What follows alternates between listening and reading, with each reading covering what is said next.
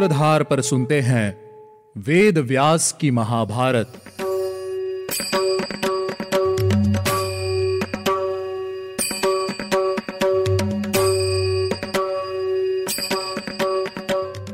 आप सुन रहे हैं सूत्रधार प्रस्तुति व्यास जी द्वारा रचित महाभारत। और मैं हूँ आपके साथ आपकी सूत्रधार मान्या शर्मा। चलिए शुरुआत करते हैं हमारे आज के एपिसोड की। आज के इस एपिसोड में हम जानेंगे कि क्या सच में काश्यप जी राजा परीक्षित को पुनः जीवित कर सकते हैं, या क्या नागराज तक्षक उन्हें राजा परीक्षित के पास पहुँचने देगा। लेकिन ये सब जानने से पहले चलिए लेते हैं एक छोटा सा रिकैप पिछले एपिसोड में हमने जाना कि कैसे राजा परीक्षित ने तीर की नोक से एक मरे हुए सांप को ऋषि शमिक के कंधे पर रख दिया, जिसके बारे में उनके पुत्र ऋषि श्रृंगी को उनके मित्र ऋषि कृष्ण ने बताया और क्रोध में आकर उन्होंने अपने पिता का बदला लेने के लिए राजा परीक्षित को शाप देते हुए कहा, आज से सात दिन बाद नागराज तक्षक उसके प्राण हर लेगा।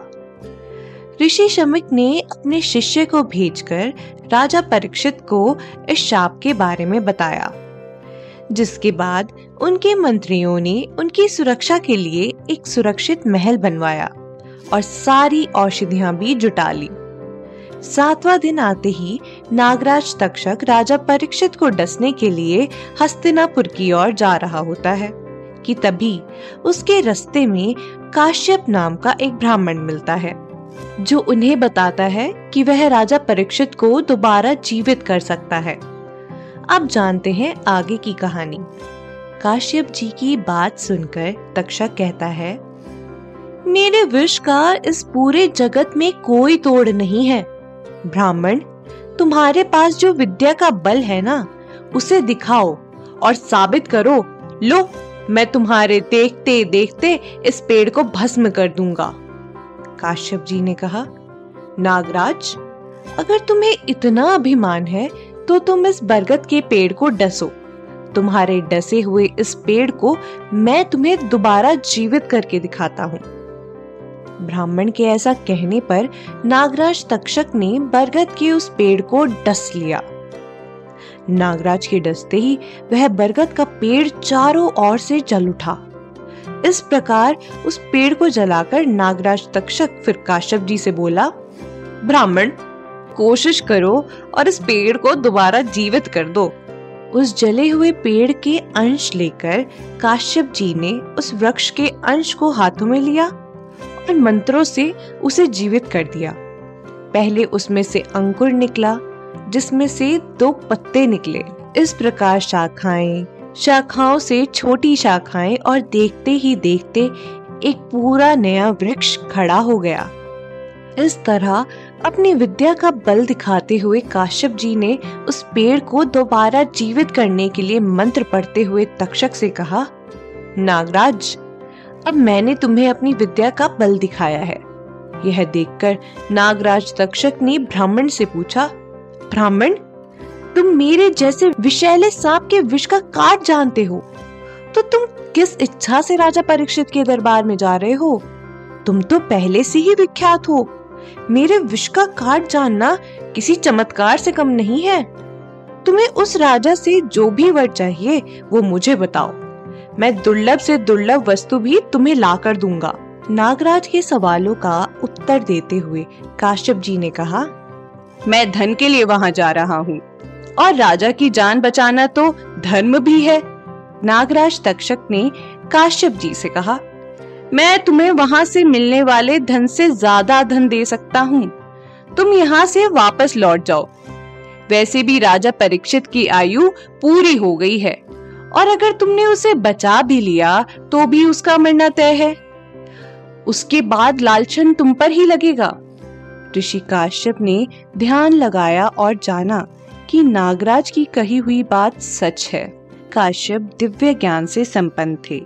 उस समय उन्होंने जान लिया कि पांडव वंशी राजा परीक्षित की आयु अब समाप्त हो गई है। अतः तक्षक से अपनी रुचि के अनुसार उन्होंने धन लिया और वे वापस लौट गए। महात्मा काश्यप के समय रहते लौट जाने पर तक्षक तुरंत हस्तिनापुर जा पहुँचा। वहाँ जाकर उसने जाना कि राजा परीक्षित की विष उतारने की औषधियों द्वारा प्रयत्न पूर्वक रक्षा की जा रही है। तक्षक ने विचार किया, मुझे माया का आश्रय लेकर राजा को ठग लेना चाहिए।